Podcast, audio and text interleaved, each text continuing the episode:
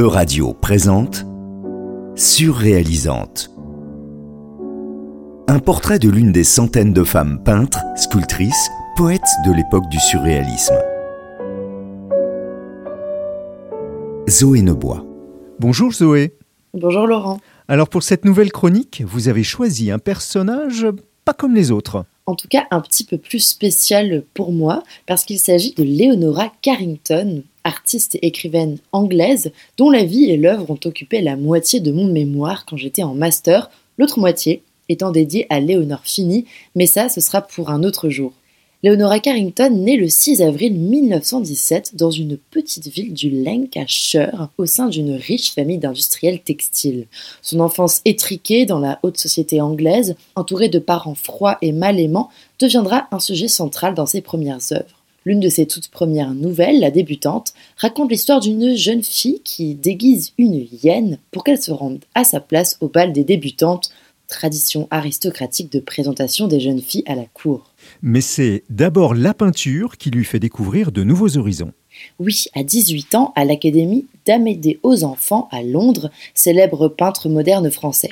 En juin 1936 est organisée la première exposition surréaliste internationale de Londres. Poussée par son professeur, Leonora s'y rend et c'est là qu'elle rencontre Max Ernst, surréaliste allemand de 26 ans, son aîné. Le peintre allemand, dont elle admire beaucoup l'œuvre, lui fait grande impression. Il se revoit un an après, l'été 1937, lors d'un dîner. C'est le début d'une des plus célèbres histoires d'amour du surréalisme. Mais il faut se replonger dans le contexte. La jeune Britannique a tout juste 20 ans, Ernst 46, c'est un artiste reconnu à l'international, elle, une jeune inconnue.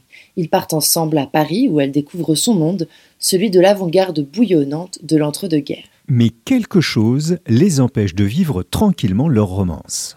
La femme de Ernst, Marie-Berthe Orange, a le cœur brisé par cette tromperie et fait tout pour les empêcher de se voir. Alors il fuit la capitale en 1938 pour le petit village de Saint-Martin d'Ardèche. La relation de Ernst et Carrington n'est pas seulement amoureuse, elle est aussi artistique. Influencée par la liberté du surréalisme, Leonora développe dans des toiles et des contes tout un univers qu'elle nourrit depuis l'enfance avec des figures totémiques qui sont pour elle autant d'alter ego.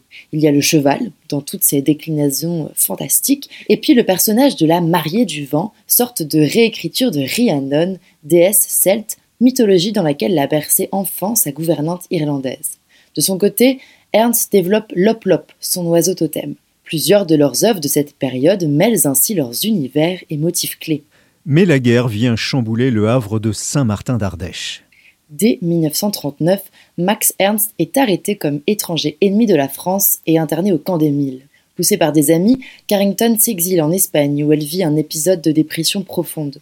Sous l'influence de ses parents, elle est internée de force en institut psychiatrique. Elle tire de cette expérience traumatique l'une de ses œuvres les plus mystérieuses, En bas, un récit au cœur d'une folie subie où l'invention d'un monde intérieur aide à survivre.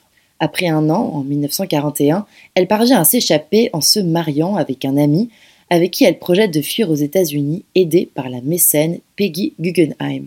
Mais avant de partir, à Lisbonne, elle fait une rencontre inattendue.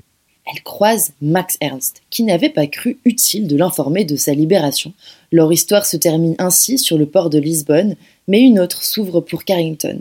Après New York, elle déménage au Mexique en 1942, où elle se rapproche de plusieurs artistes européens exilés, notamment Remedios Varo, dont j'ai déjà parlé dans cette chronique. Dorénavant, elle place l'amitié au cœur de sa vie, et ce sont les silhouettes d'elle et de Varo que l'on devine dans son roman Le Cornet acoustique, récit d'aventure porté par deux exubérants personnages de 90 ans. Son pays d'adoption comble son inspiration artistique. Elle se passionne pour la magie et les mayas, se met à la sculpture, s'implique dans des mouvements féministes. Une vie chargée et longue qui se déroule jusqu'en 2011 où elle décède à 94 ans. C'est une chance, il existe un documentaire d'elle tourné par la BBC en 1992 que je vous encourage à aller voir pour découvrir plus en profondeur les mondes de Leonora Carrington. Merci beaucoup Zoé Nobois. Merci Laurent.